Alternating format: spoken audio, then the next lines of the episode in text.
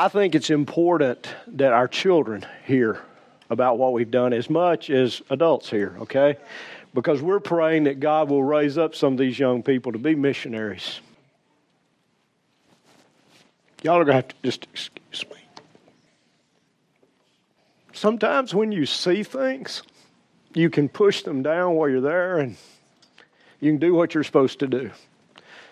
But then when you get home and uh, you start to praise and to worship, it just it just it just comes out. Okay, so it's it's coming out right now, and I, it's coming out more places than I want it to. So you just have to excuse me.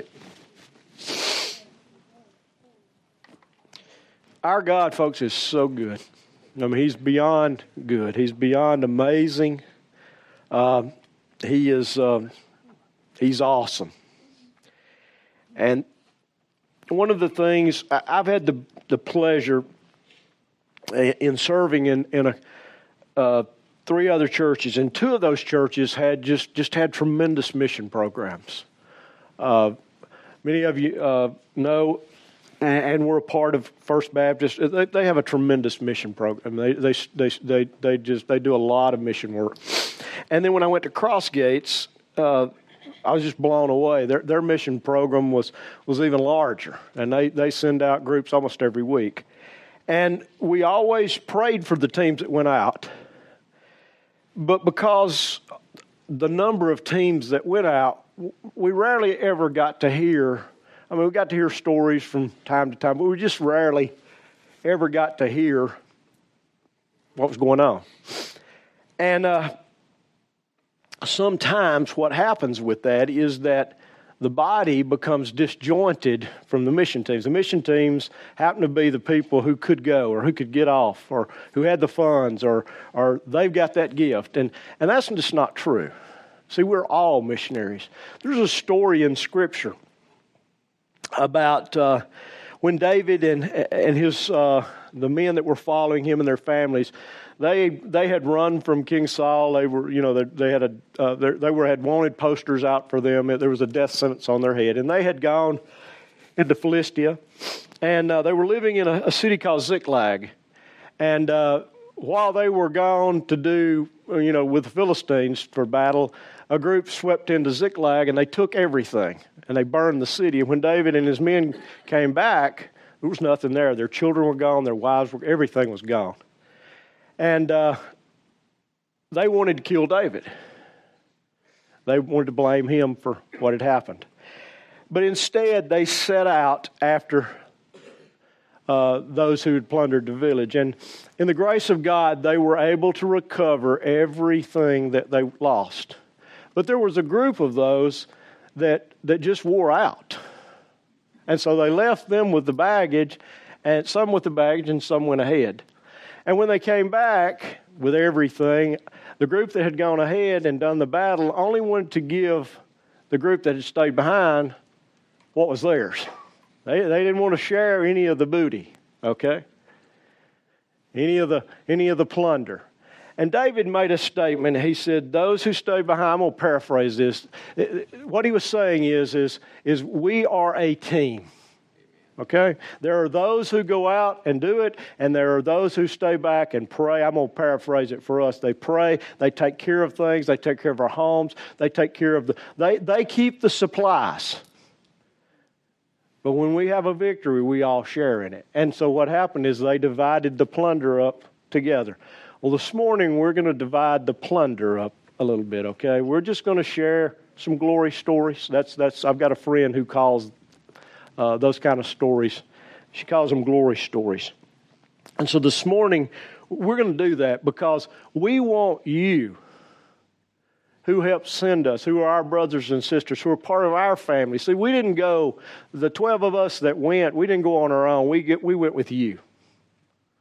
We, we survived off your prayers. Okay? We have no clue what your prayers did. Because one day we will. But I know this, and where he talked to one person, he said, Man, I got up Thursday morning, I just had a burden, and I prayed, and I prayed, and I prayed. I've heard somebody else say, You know, I, I was just moved to pray. You were, pray, you were defeating things that, that we didn't know about We were fighting the battle, okay? It was, it was a battle, but, but you, were, you were dropping the bombs from heaven so that, uh, so that God uh, would, would be glorified and the victory could be won. And so this morning, I just want to share, uh, I want our folks to share what's, what they've done and what they've heard and what they've seen.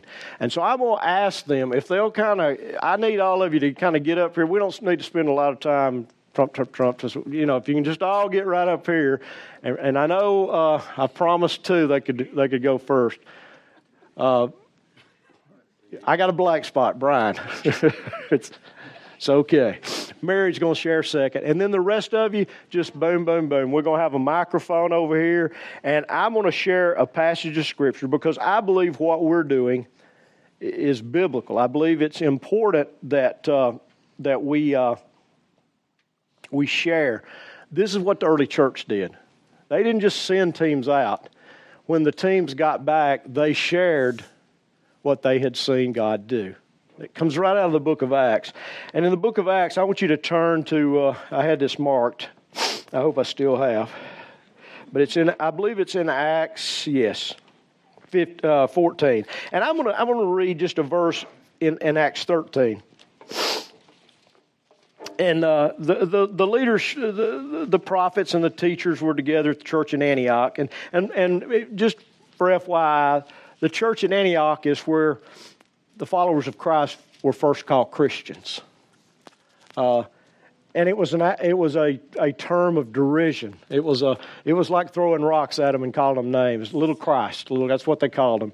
And so in Antioch there were a group of, of men and they were praying. And one day it says in, in verse two, it says, One day as these men were worshiping the Lord and, and fasting, the Holy Spirit said, Dedicate Barnabas and Paul or Saul for a special work I have for them. So after more fasting, more prayer, the men laid hands on them and sent them on their way. Two Sundays ago, you laid hands on us and you prayed for us, and we went away that following Friday, and we're back. Okay, and if you if we skip chapter the rest of chapter 13 and most of chapter 14 in verse 27 in chapter 14 it says this upon arriving in antioch in other words they were back home they called the church together and reported about their trip, telling all that God had done and how He'd opened the door of faith to Gentiles too. And so that's what we want to do this morning. This, this past week, God moved. Okay? God really moved. He moved in a in a lot of ways, and you know I could share a story here and a story there, but what I'm going to what I've asked our folks to do is share something God did in you or through you or something you witnessed.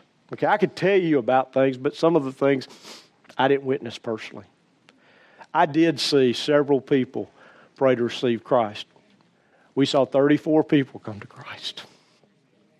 I don't mean little boys and little girls. I mean adults. I mean people that unless we had gone, they would not have heard the gospel, possibly. Okay? Uh, why do we go? We go to serve, and you're going to hear different ways that we served, and you're going to hear how incidental things change people's lives. That's what we saw this week. And so I'm just going to I'm going to ask Brian if he'll come and he's going to share. Mary's going to come and share. And while Brian's coming, I'm going to ask the rest of you to kind of get a little closer. I mean, if you're in the third row, you're fine. If you're anywhere back past the third row, you're too far back, okay? And then it just, I mean, if, if you're scared, just hang on to the last. And if you're jumping to go, just after Mary gets through, just push and shove and make your way up here, okay?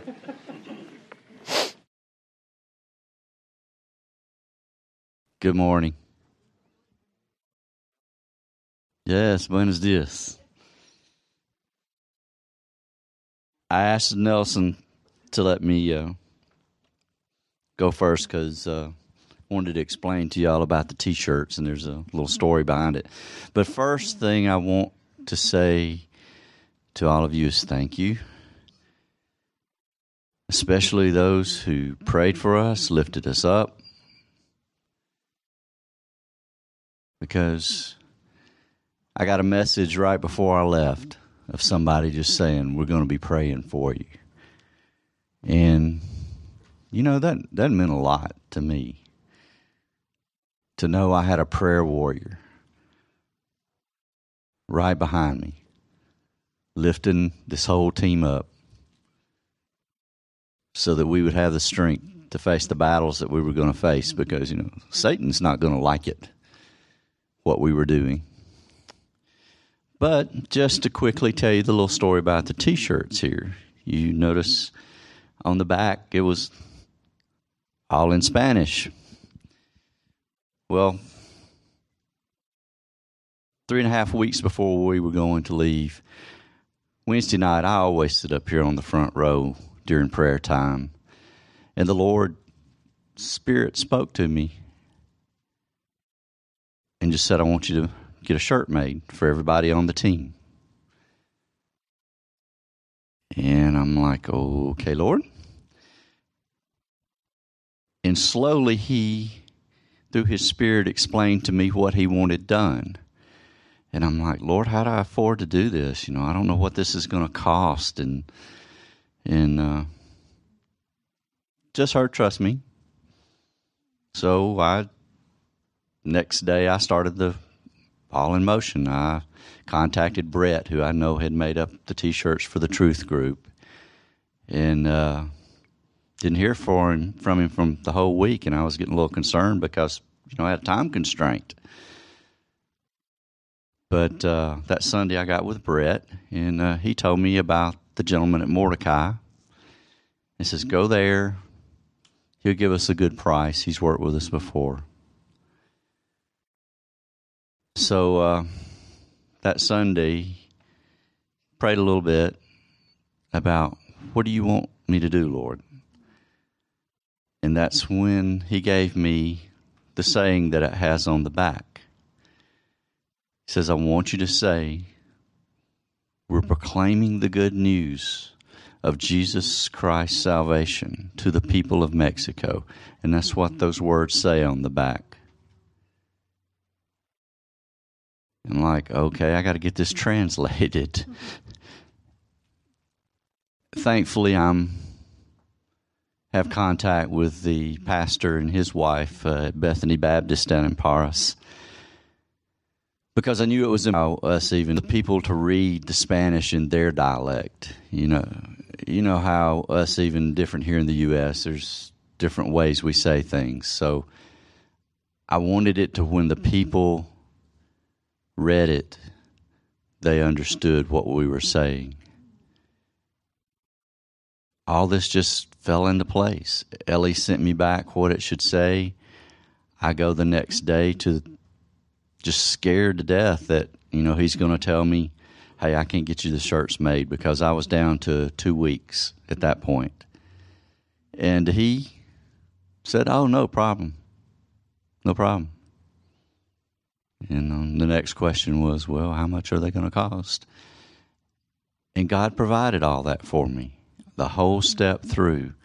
But the reason for this shirt was so that as we were standing there, even if we couldn't speak to those people, they could see on our back, it says there's good news of salvation through Christ Jesus. That was what God wanted us to let them know. And thankfully, 34 people accepted that good news, which was wonderful. I have a verse of scripture that I want to read to you guys. This, this got brought up every every night. We tried to uh, gather together to uh, have a little time of worship and sharing, and I forget which night that this was, but um, this passage stuck with me. For those of you that have your Bible, it's uh, from Matthew chapter 11, starting in verse 4. And Jesus answered and said unto them, Go and report to John, and that's John the Baptist, what you hear and see that the blind receive sight, the lame walk, the lepers are cleansed, and the deaf hear, and the dead are raised up, But here's the important part and the poor have the gospel preached to them. Y'all are about to hear some stories to where this scripture was fulfilled. Just listen to the glorious things you're about to hear.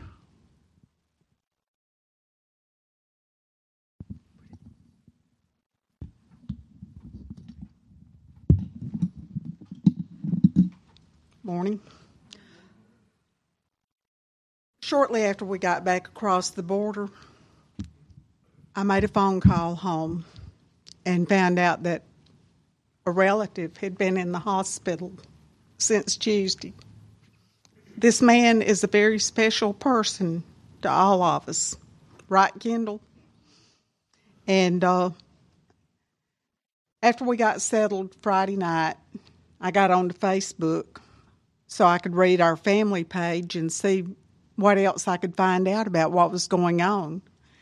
When I got through, I took my glasses off and turned off my nook and put them over there on the on the bed. And somehow the next morning, when I got up, my glasses frames were all twisted and everything. And I put them on; they kind of fit like you saw it, didn't you, Betty? Was, and the way when I looked out the glasses, everything was kind of blurry no big deal for me. It was so convenient. You know, when I got back this morning on the way up here, I detoured by Dollar General and I got a new pair of glasses.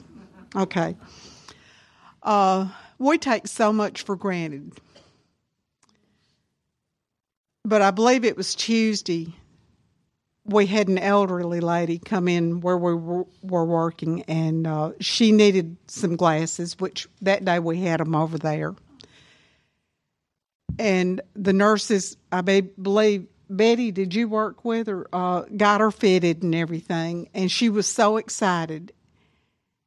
And what she said, the way that I heard it and kind of translated it, was that her children and grandchildren had been reading the Bible to her and now she could read it herself. We take a lot for granted, just about, you know, whether or not we even want to read our Bible at a particular time. This lady was so hungry, and she was rejoicing in the fact that now she she could read it herself anytime she wanted to. She didn't have to wait for somebody to have time to read it to her. That meant a lot to me, and I think to some others too. And I may have stolen their thunder, but I got here earlier.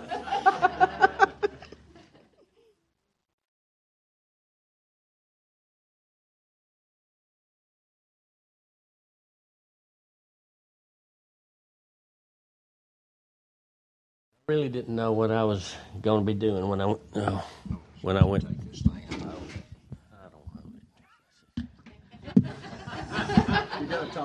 I,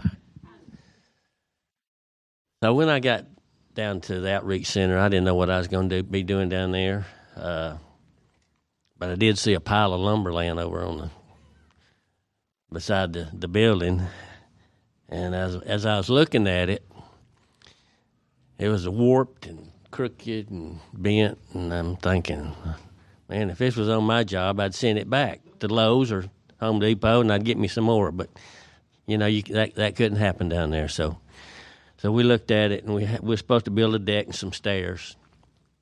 And we did. We started sorting through it. And it, uh, it just, you know, I didn't know how we was to make any anything straight out of it. but it just, it, I found out it had been laying there for over a year. So what's going to happen to lumber when it's laying out over a year in the sun and then it being in the desert? and it, that's what it does. So I thought, well, the best thing we can do is make rocking chairs. So, but they didn't want rocking chairs; they had some already. So we got started building it, and then we just had to put some extra screws in it, and we had to put extra bracing on it to try to straighten where it was twisted and and warped. So it it just kind of it just kind of made me realize what happens you know, when some, something is just lay, uh, put out there and it's not covered up and it's laid there for a year. And so that just reminded me what we need to do every morning is to put on God's armor. And when we when we go out into the world, uh, that we're we're not exposed. and so that that's basically what I I brought back from POTUS. Uh, it, you know, and those there's not a lot down there. The people are very poor, but very very humble.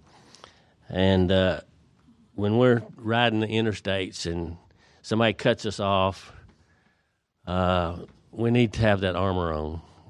We don't, you know, we, we need to just if they cut us off, we say, "God bless them," and say a prayer for them. Maybe they get to their destination on time. Uh, let's not let's not you know we have a tendency to just uh, uh, want to retaliate, and so let's just let's just keep our guard up when we're out in mission field, and uh, I think that's that's what I brought back from Pottus.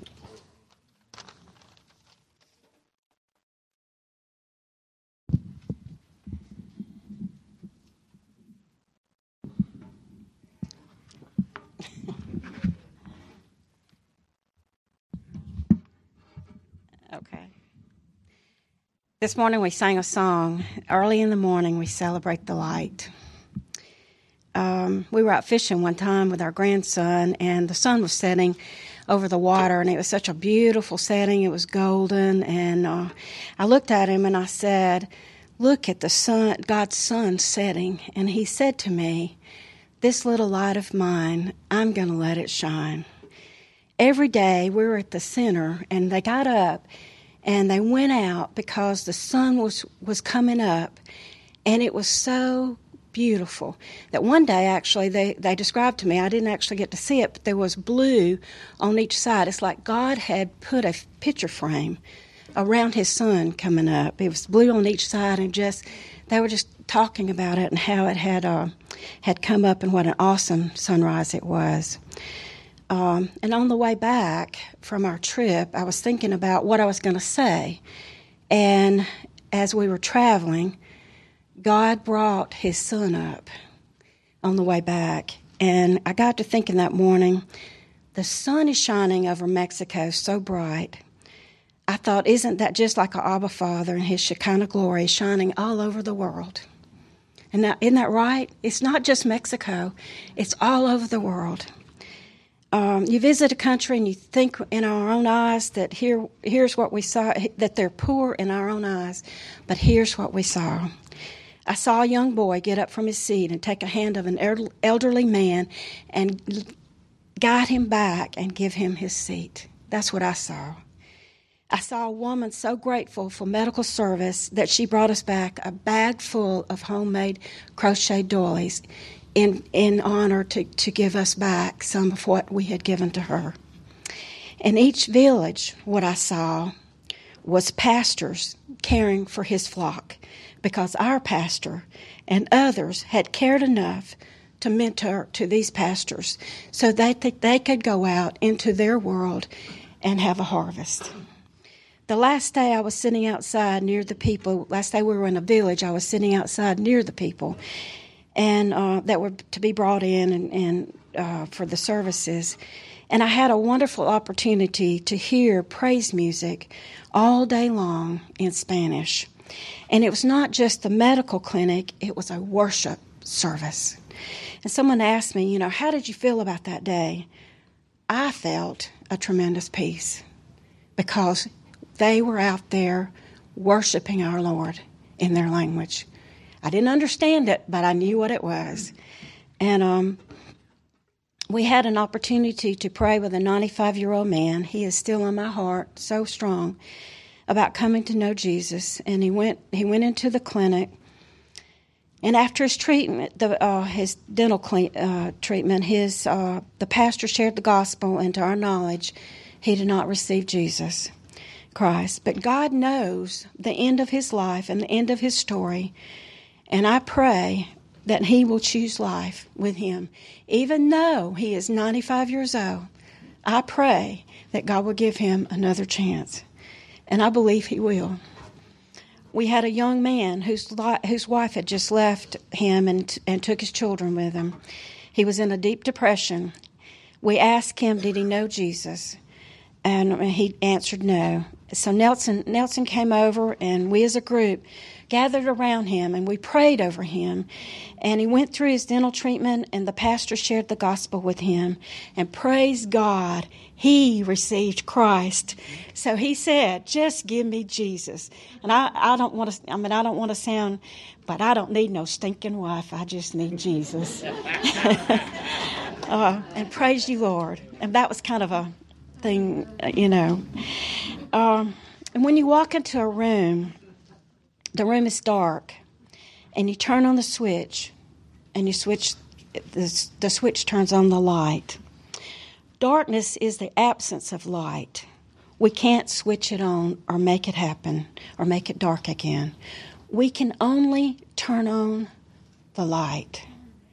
And I will just say, this little light of mine, I'm going to let it shine.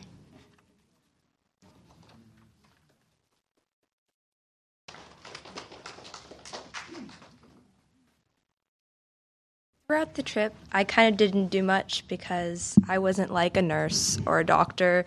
And I'm the youngest, so I was 16, and everyone else is like at least 20. Well, there's a 19 year old. So,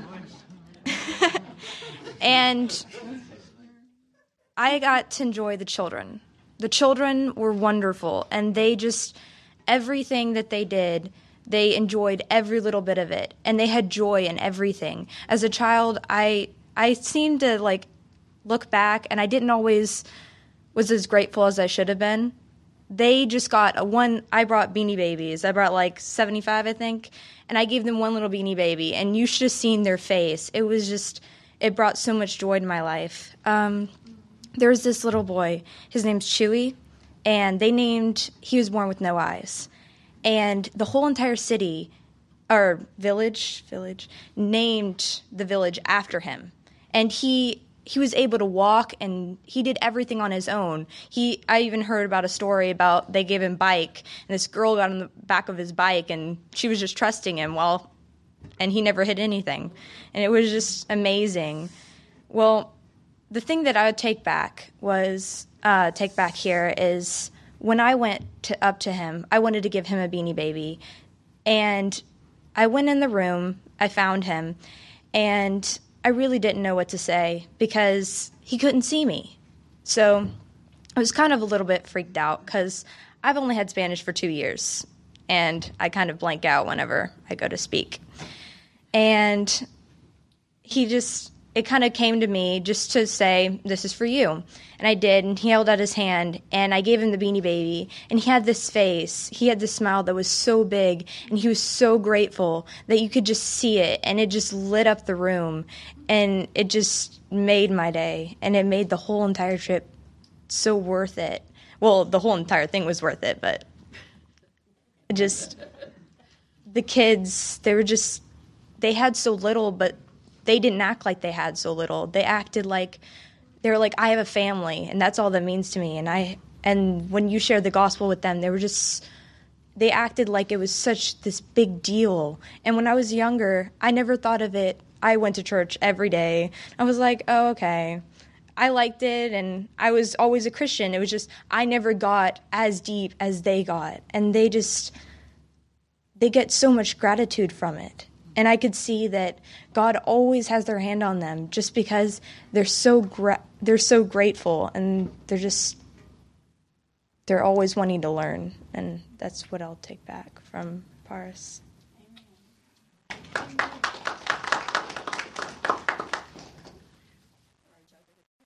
That was my granddaughter. um, you know, we as grandparents really need to teach our children about the Lord.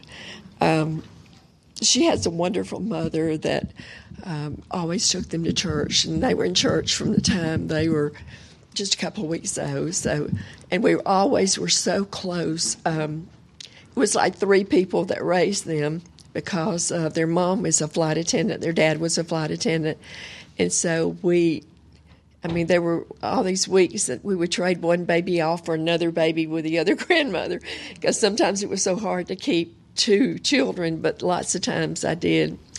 But um, I'm just so grateful that she knows the Lord and she loves the Lord.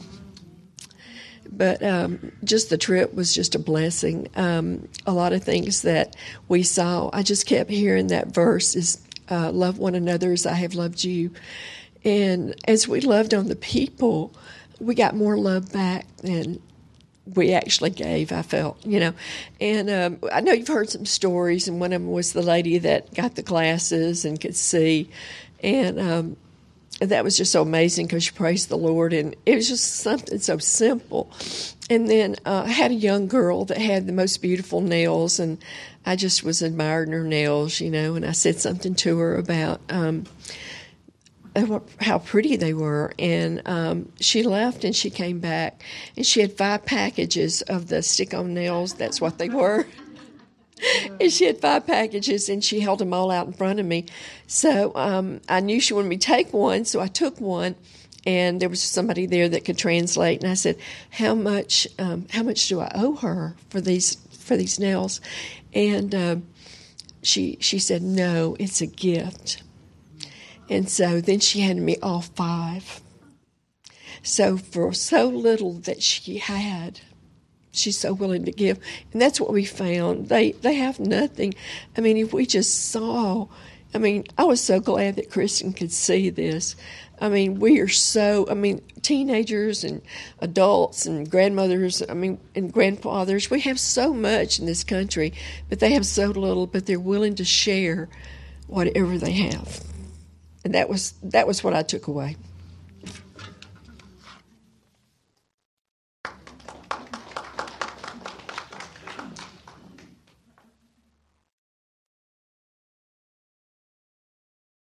This without just falling out, but uh, testing. uh, I'm kind of like Kristen. I didn't have a, any medical uh, know-how or even know why I was going. I just felt led to go. But um, I can't do this. uh, I feel so blessed and so honored to have been able to go. Um, I I saw things that, yes, they were very poor and had hardly anything. I saw a fence that was made out of pallets a bed spring, plastic things, and but it worked. You know, it served its purpose, and uh, I I just don't think I will ever be the same. I, I I've been house hunting, as some people know, and I, I I'm I've changed what I'm looking for now, and I don't have to have a dishwasher, although I really, really want one. But I don't have to have one. Uh, but yeah, my um, my daughter this morning she she came into my room and she uh, she said, "You don't seem happy to be home," and I I didn't know how to answer her because this is my home. This is where most of my family is, and uh, where I reside, where I work. But part of my heart will always be in Paras. and I can't wait to go back. I wish I could go back tomorrow because for the first time in a long time, I actually felt like I was contributing to something useful. I felt useful and needed. And I mean, I know my family needs me, but these people were so, they're so welcoming and they're so, um, have hardly anything, but yet they're just so joyous with what they have and happy to see us and happy to be. I get they're just I don't know, I don't know how else to explain it, but uh, anyway, I, I, don't know what else to say. But uh, thank you for your prayers; they were very much appreciated.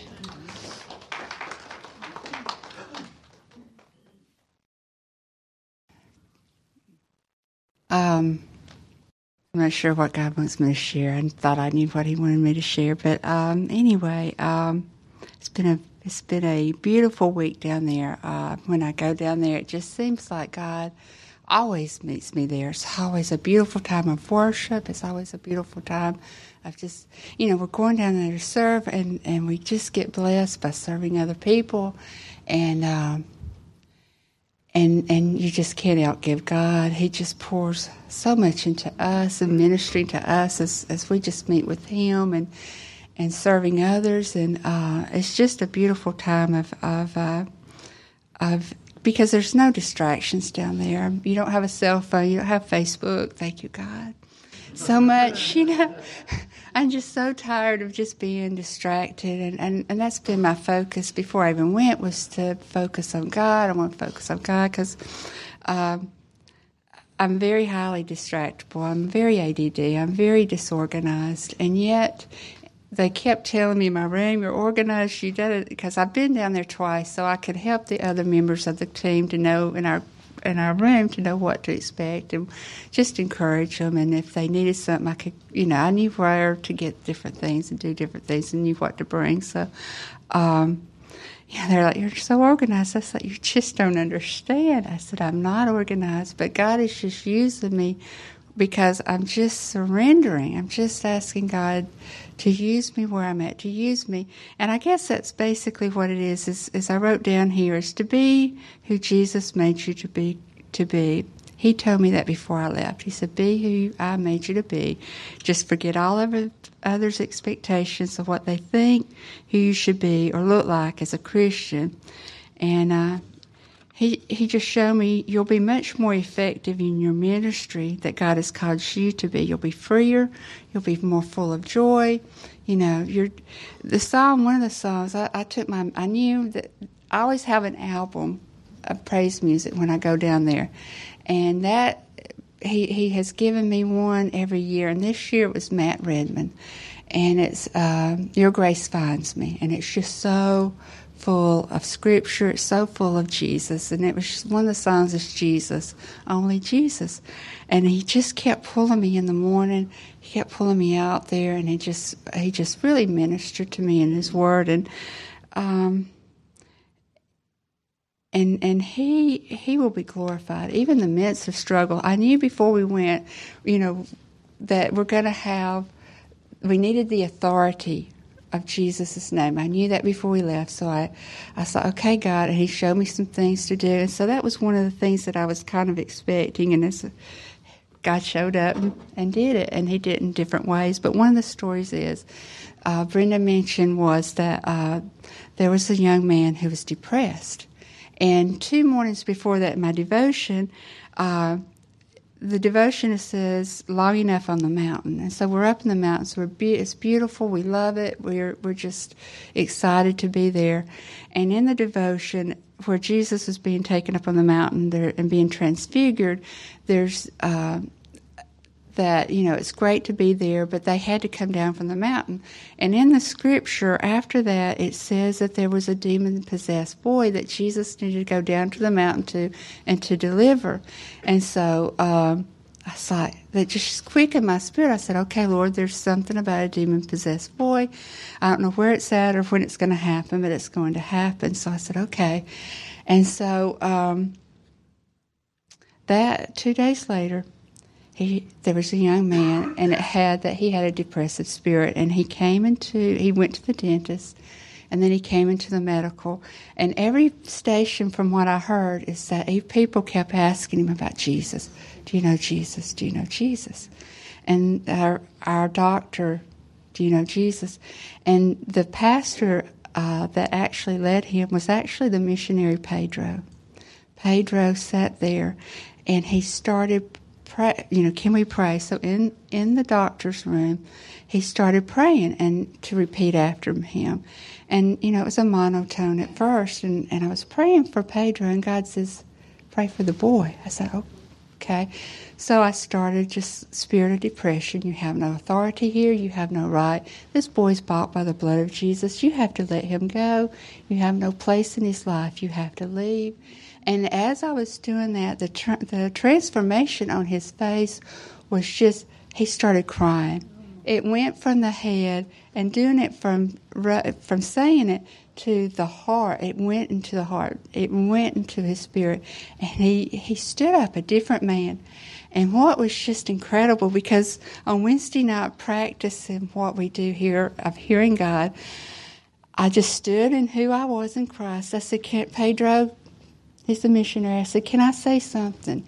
He said, Yes. He said, Yes. And so I started, I, I said, Lord, what do you want me to say to him? He says, Tell him whom the Son sets free is free indeed.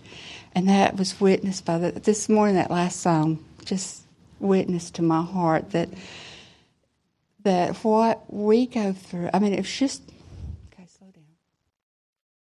I was able just to share from my heart what the Holy Spirit was putting on my heart and to call upon Jesus' name when He's attacked in the coming days to speak Jesus' name out loud, that we have authority in Christ. We can take uh, our foot and, and put it on the neck of the enemy, and we don't have to be fearful. We can be who Christ wants us to be. And as we are who Christ calls us to be, we we are free indeed. We are free, and and when when you're asked to do something difficult, as you're obedient to God, He will fill you more and more.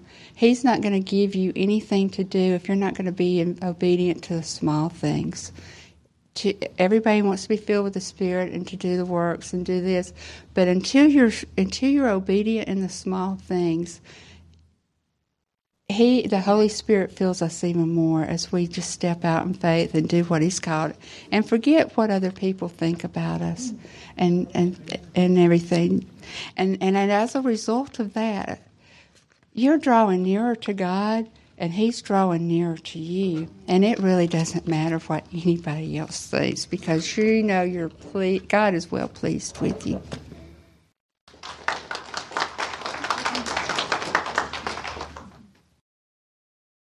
I just love going on mission trips.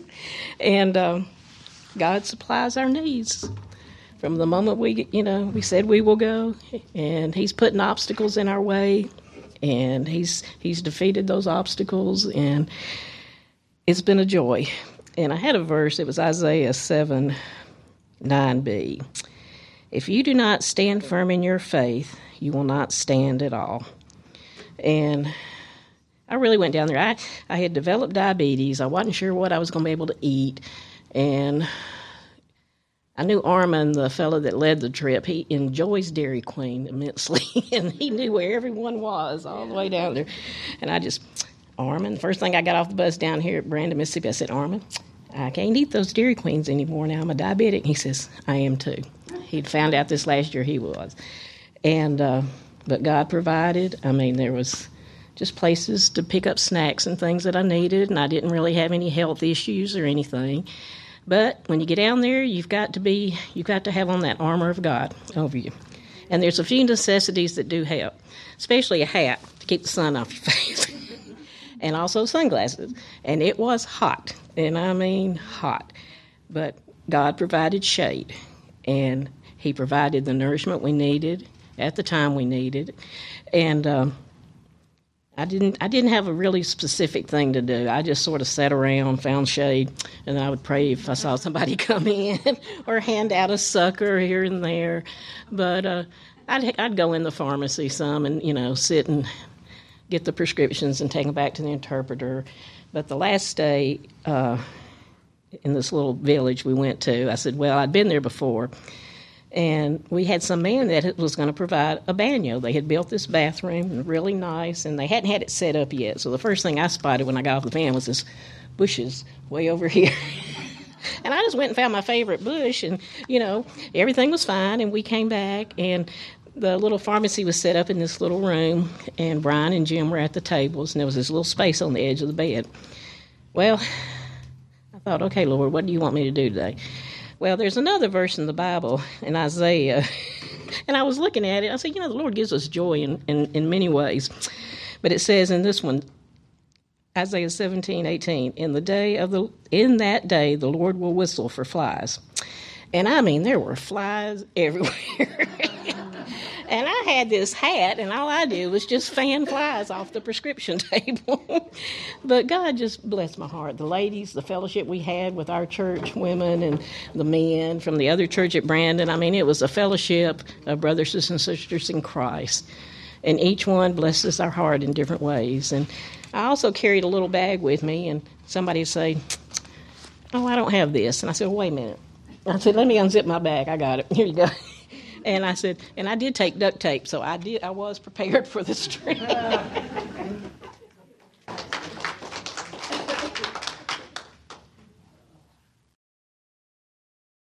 Well, you know, uh, on this trip, uh, a lot of people would say uh, or think that, uh, um, well, Jim has a purpose on this trip. Well, two years ago, we, my first trip to Paras, uh, I wondered what my purpose was because it wasn't a medical trip. Uh, it was Nelson, and I, and, and Roger.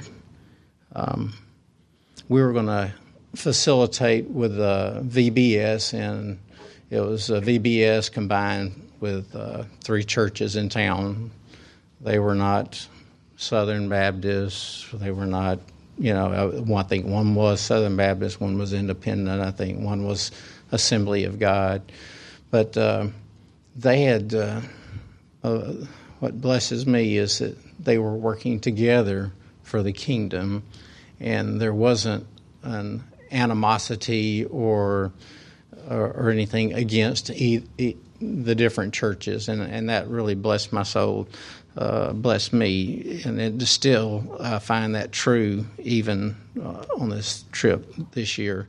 But on that trip. Um, we would raise a tent, we would uh, hand out snow cones, and um, but on that trip, um, Nelson did some of what he he used to do. He has a skill, and um, we helped a uh, I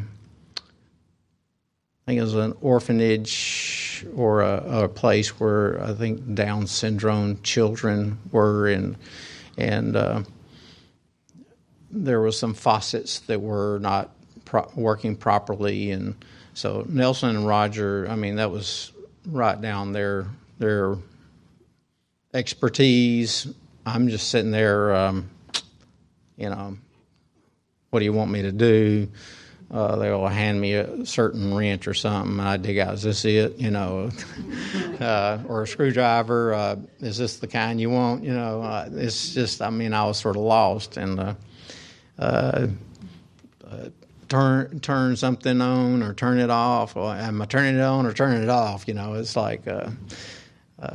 But uh, is it is a is the water going down the the the drain properly? Um, like I don't know what's it supposed to be look like. you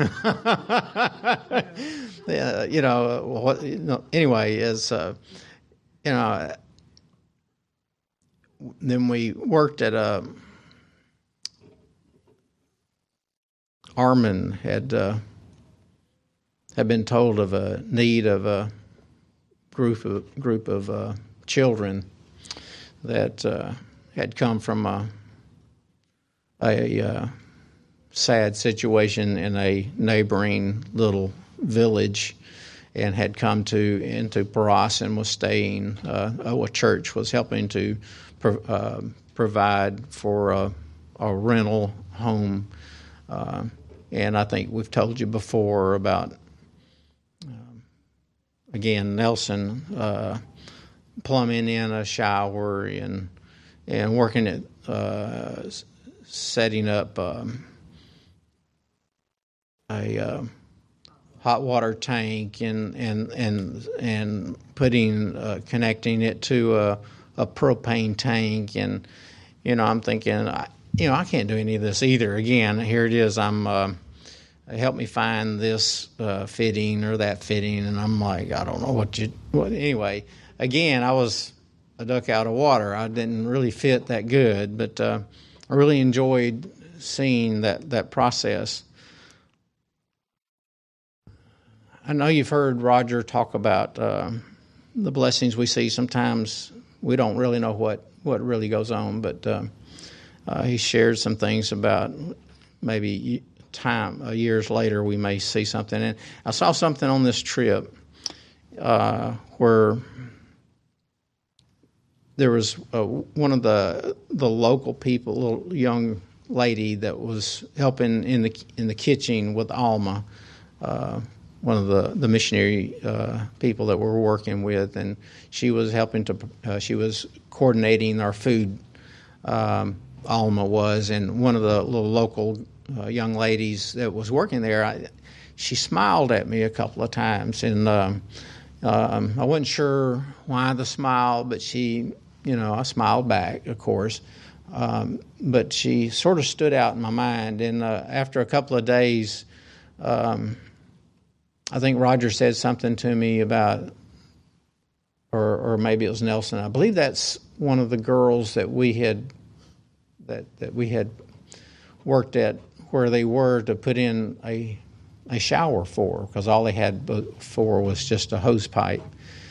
Um, and um, and sure enough, that was one of the young ladies, and she was uh, she was there working. Uh, she would work from time to time there at the compound. Uh, so it was a blessing to see her and to see how she was she was growing up and she was active and she she she seemed uh, like a very nice Christian young lady and uh, then I, I heard that her brother was one of the was becoming one of the strong male leaders in in one of the little churches that we were, had been working with and uh, and that he was being, as best I, I understand, and, and uh, is that he is possibly uh, drawn, being drawn into the ministry himself. Um, I guess my point is that even though I was a, a duck out of water on the first trip, you don't always have to have, you know, say, on this trip you say, well, Jim has a purpose. You know, he's he's you know has medical uh, training in certain area where you know I can be facil- I can facilitate the the health of possibly some of the people there. Um, but if you go on a mission trip, you don't always have to be a very obvious participant in that. You can still facilitate, and uh, I, I was some help. I hope to Roger and Nelson but the the big the big thing is that uh, I was able to see a huge blessing in how God has worked in this little group of siblings that had been taken out of a, a very very bad situation. Um, and I guess uh, um, that is how because we had prayed for them and prayed over them. Uh, but God was very faithful to our efforts and our prayers. And uh, and another little point I, I want to bring up is uh, missionary lady that was there that we have worked with. She that's a story all in herself. Uh, her and her husband Pedro and how their family had gone back to Mexico after being they were in the states and were they went back to Mexico to minister to their their people. Well, while we were there, uh, Alma gets a phone call uh, or a text that that her aunt had just passed away, her mother's sister, and her mother was going to be traveling to go to the funeral. Uh, so there was some consoling uh, for Alma there that we were able to do, uh, expressing our sympathy. Um, Alma, I, I, said something to her real late, and uh, she was in the kitchen area. It was after our little praise and share time, and I, I said something to her, and, and she told me that uh, the day before her aunt died, which was like the day before this, uh, because she had passed away in the at at night, and is my understanding, and this was the day that well, this was the next evening. So it was the day before she passed away. Her mother was on the phone with her aunt, and during that time on the phone, um, her aunt had just like a month earlier been diagnosed with cancer and they had done some surgery or procedure and removed a tumor uh, growth uh, in which she has now just had now just had passed away that they didn't know of before. Uh, so this is sort of real quick in in in its occurrence, but her her mother was was talking to her sister uh, on the phone, and during that time, uh, or near the end of the, their conversation and all, um, her mother was able to lead her aunt. Uh, her mother was able to lead, lead her sister, which was almost aunt, to Christ. She prayed to receive Christ.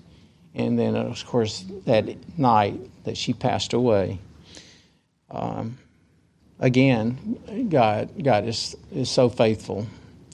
Um, he, that was able to bring much comfort to her, her mother, uh, and to Alma, that uh, that her aunt and her Alma's mother sister was went to heaven. Uh, so, in all the, it seems like everybody that went on our trip, there was things that that came up where God showed Himself faithful, and I could stand up here and maybe have a sermon about times where I have found God faithful. And that's what I, I want to leave with you is that even though you may not know of how you can be used on a certain trip or there's so many obstacles that will come up, God's faithful, always faithful.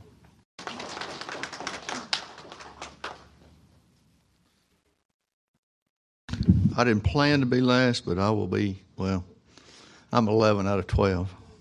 Uh, and I want to debunk something right off. Okay? Becky says that she has no skills. T- Listen, there are, for every Jim who's a pharmacist, or Danny who's a doctor, or Mark who's a dentist, you need two people who just need to be people. They don't need a lot of training. Mary, Mary guiding people from back to this spot to that spot, she was trained in 30 seconds. Espera aquí, espera allá. She's dropped the espera because she says it sounds a little different to them and they laugh. But if you know here and there, you can make things work. Okay, so I want to debunk. There is no reason not to go because I don't have a skill. Because God uses whatever you are to do something amazing. And He did. He showed Himself out. And I'm going to struggle a little bit um, in this process because um, uh, two things just the weight of everything. It takes a while. I am so. I, uh, he's talking about a fog. I know what he means these black socks are actually blue when I got here this morning. Okay, I, I thought they were black, but uh, the fog hadn't cleared enough to me know the difference between blue and black this morning. Um, I'm going to give you a math lesson here in a few minutes, um, but my brother, my pastor, uh, talked the first night about a lot of the things we don't have is because we don't ask. And he quoted from James that you have not because you ask not. And it began began to be a running theme through the process. Uh, Rick and I got uh, tickled at each other because he said, "Oh, I wished I had this," and I'd pull it out of a nail apron I was wearing, and then I would say, "Hey, you know, I wish we could find one of these," and he'd pull it out of his pocket and say, "You mean this?" And so it just got to be a running theme. We didn't have because we don't ask. And God uh, hammered that home time and time again. Uh, one of the more amusing ones was uh, we were trying to keep people who were stationary in places with water, Gatorade, a cool rag, or, or whatever else. Uh, unfortunately, the doc, just for it to be set up, he needed to be in uh, an adobe wall but had no roof on it. it. They started an addition and they didn't get through with it, is what it amounts to. Uh, and we just did what we could, but it was one of those situations.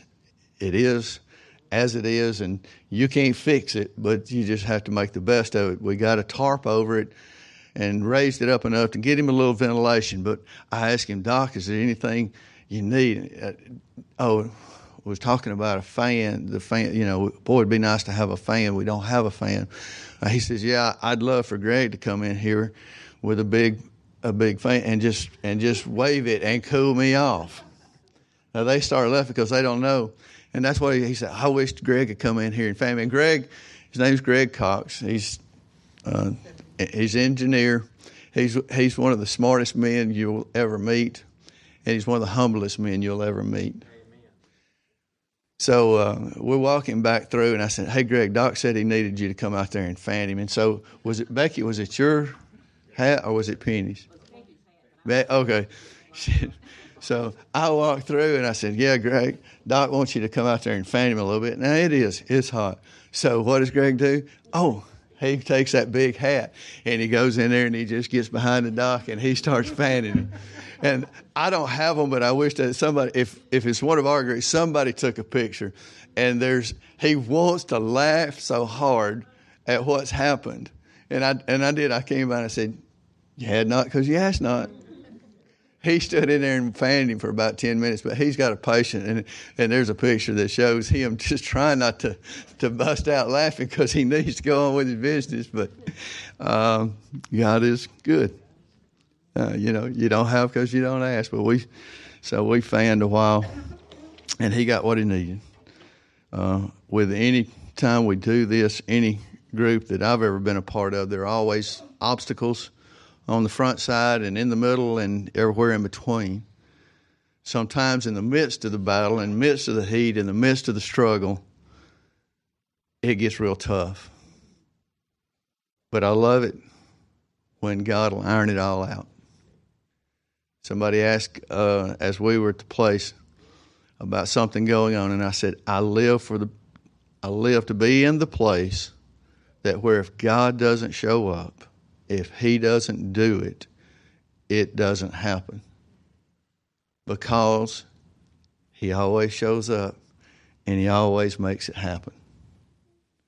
I've seen that so many times. It's just not fair. And I want to tell you to be a part. Okay. Second Corinthians chapter 5, and 5 verse 18. Now all things are of God, who has reconciled us to himself through Jesus Christ and has given us the ministry of reconciliation. Is any of this sounding familiar? I read this two weeks ago in here. Now it's got to sound a little bit familiar. That is, that God was in Christ, reconciling the world to himself and imputing their trespasses to them, not imputing their trespasses to them, and has committed to us the word of reconciliation.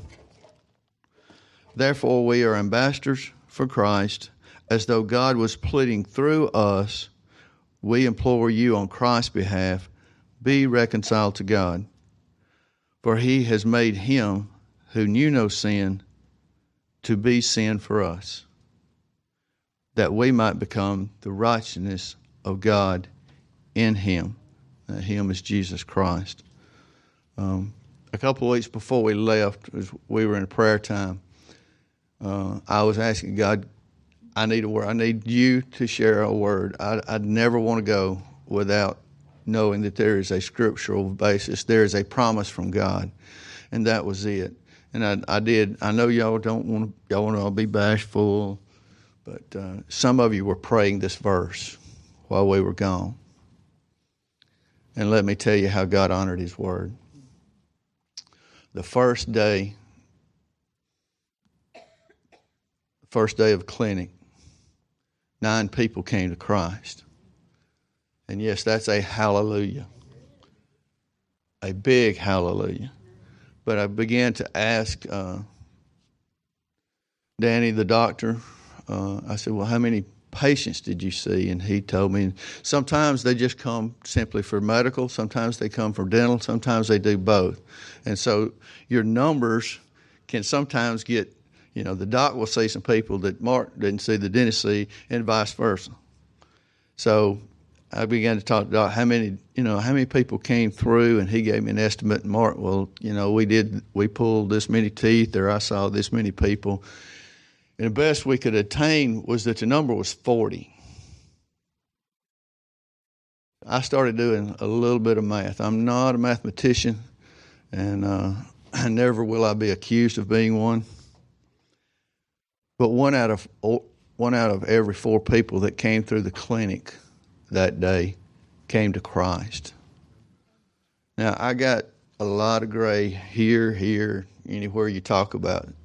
I've been around a while, and I kind of like David. I was young, and now I'm old. But uh, and I've been involved in this kind of work for 12 years now, and talked to a lot of other people who were. If you get five or ten percent, it's something. 25% is unreal that's when you can just stand there. God did something. He honored your prayers. He honored our prayers. He honored us with His presence and made fields white to harvest. The next day, it was it was it was no one came to Christ. We just ministered. We just planted seeds. But the next day, twenty people came to Christ. And judging from what was told they did have more people come through, but it still was almost one out of every four. And the last day was a little slower, and thank God because it was a lot hotter. but uh, it was a fewer number, but five people still came to Christ. I, I don't know how to explain it because if you don't see it, is that God, I mean, it's it's miraculous if one people, and it was worth it the first day. It was worth it just for the lady who got glasses that said, "Thank God, it was worth it for all of that." Any of you know what lagniappe is? In New Orleans, they describe it. It's a little something extra. Well, God gave lagniappe fifty times over in this week he did something that only he could do in salvation, but he did it time and again at a higher rate simply because 22 people decided to commit themselves to him and follow him. I want to close with a challenge. Christina said that everybody is older than 20.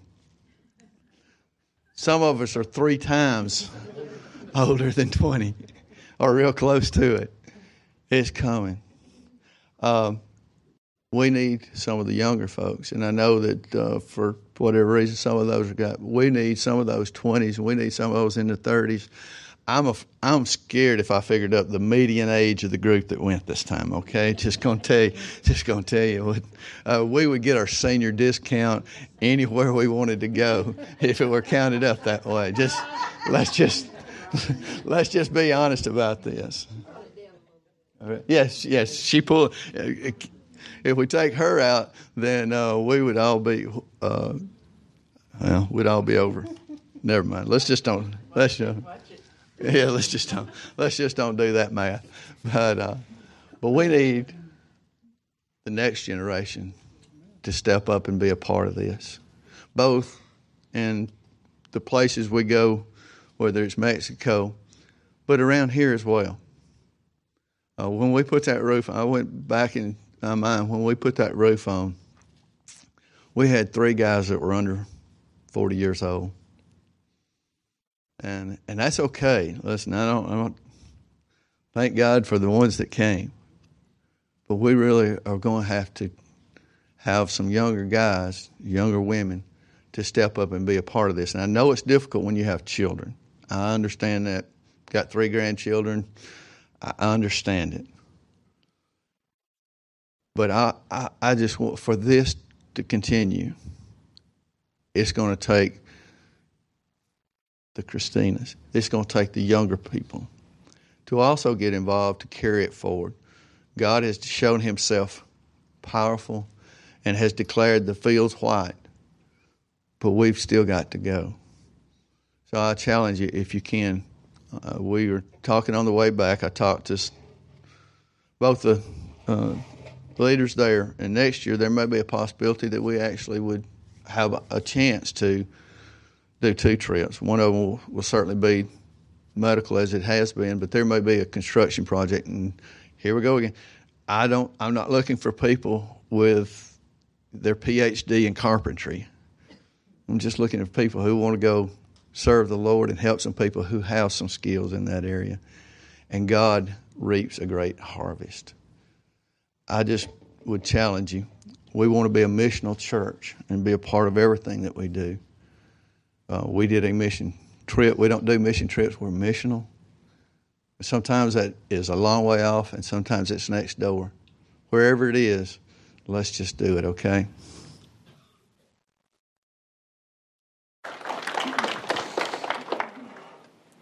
Well, I'm going to be really brief because I wanted them to preach today. Uh,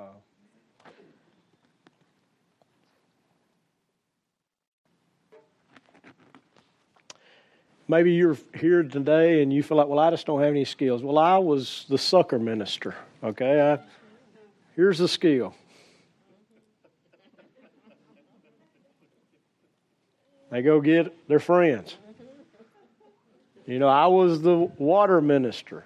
I I went and got water out of the house. I was the the rag minister, dipping nice. You know, I was just hey, you doing okay, minister? You know, all you have to do is care. That, that that's it. All you have to do is be willing to love, and God will figure out a way to use the love that He's given you to come forth. Uh, I, I want to share a very quick, and I, I, I've, I don't like dentists, and I don't like to be around dentists. Okay, I mean, not this is not a personal thing. I just I grew up. It was a bad thing the dentist I had, and I'm still scarred from it. So, uh, just reality. And so I, I didn't really. I got offered the opportunity, and I, I can't do it. Okay, I just can't handle it. But I saw some pictures. Pedro showed me a picture on Monday.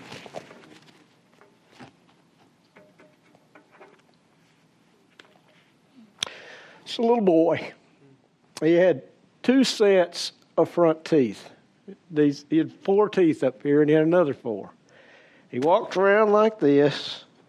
He couldn't hardly talk. He had no life. Okay, he wasn't going to have a life. Uh, we've all, we've all grown up. We've all made fun of kids, and we've been made fun of kids. Okay, it's the same everywhere in the world. The dentist pulled those teeth, and all of a sudden he could shut his mouth. I mean, just a simple thing changed. Who knows what? I mean, he may be the the Billy Graham of Mexico. I, I don't know. But it just the the dollar pair of glasses that cost twenty dollars down there changed grandma's life. Just it's just it's not much. But we have to be willing to be obedient. There's a little boy, and uh, all week long, his mom is a nurse, and she she came with us. She's she's out of a job right now because the only place she could work is a long way away, and she couldn't get there. So she's raising her child. He's about 18 months old. I can't tell you his name, but he has a name. Jonathan, okay. Jonathan is the children are just they're just beautiful. I mean, he's big old brown eyes, just I mean, but he is like most of us. He only knows one real good word, and he says it strong. No. So I just I just spent the week playing with him. I'd go, see, no. See, no. See, see, no, no. And he'd walk away, and I go, see, see, see. He'd go, no, no, no. And I go, see. He'd go, no. I mean, we just had a, you know, I never got him to say see. And for those who don't know, it's yes. You know what? God says yes, yes, yes. And we go, no, no, no. And we miss just very simple things. You may not ever go to a foreign mission field, but you're in a mission field right here. So when God says yes, don't say no. Just, okay, God, I don't have any skills. I don't have this. I don't have, forget about what you don't have if you have Jesus. Because if you have Jesus, you have everything you need. Everything. He will never ask you to do anything that He can't do. And so I want to encourage you. I want to, I want to say thank you because we share in this. This is not a mission team or missional team. This is a we thing. And I love what David said. I brought this up at the beginning when they when they got back with all the stuff and they didn't want to they didn't want to give them anything. I just give them, give them what they, they lost and let's go on. David said this. He said, No, my brothers, don't be selfish with what the Lord has given us. He's kept us safe. He's helped us defeat the enemy. Do you think anyone will listen to you when you talk like this? We share and share alike. Those who go to battle and those who guard the equipment. And from then on, David made this a law for all of Israel and it is still followed.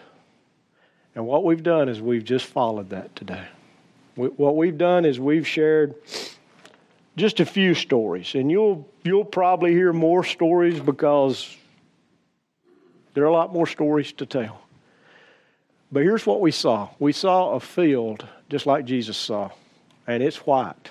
And folks, it doesn't stop at the border of Mexico. Just look out these doors; it's still white. And what did Jesus say? He said, The fields are white with harvest. Pray to the Lord of the harvest that he would send out workers. That's all Jesus is looking for people who will show up to work. He'll send them to the, to the field he wants them to reap or, or plant or sow or water in, and he'll take care of it.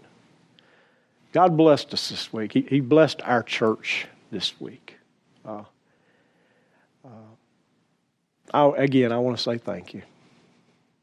I, I've been with 11. I got to remember there's 12 of us. I'm one of them. Uh, I've been with 11 people that I just watch God use in miraculous ways. Uh, I've been with 11 people that I just love. I love every one of them. I love their gifts. I love their talents. I love what God's doing in their lives. And I'm glad to be home because there are people here I love the same way. And folks, if we'll just say yes, God will use us. And he'll he'll not just turn this little church upside down, he'll turn this community upside down.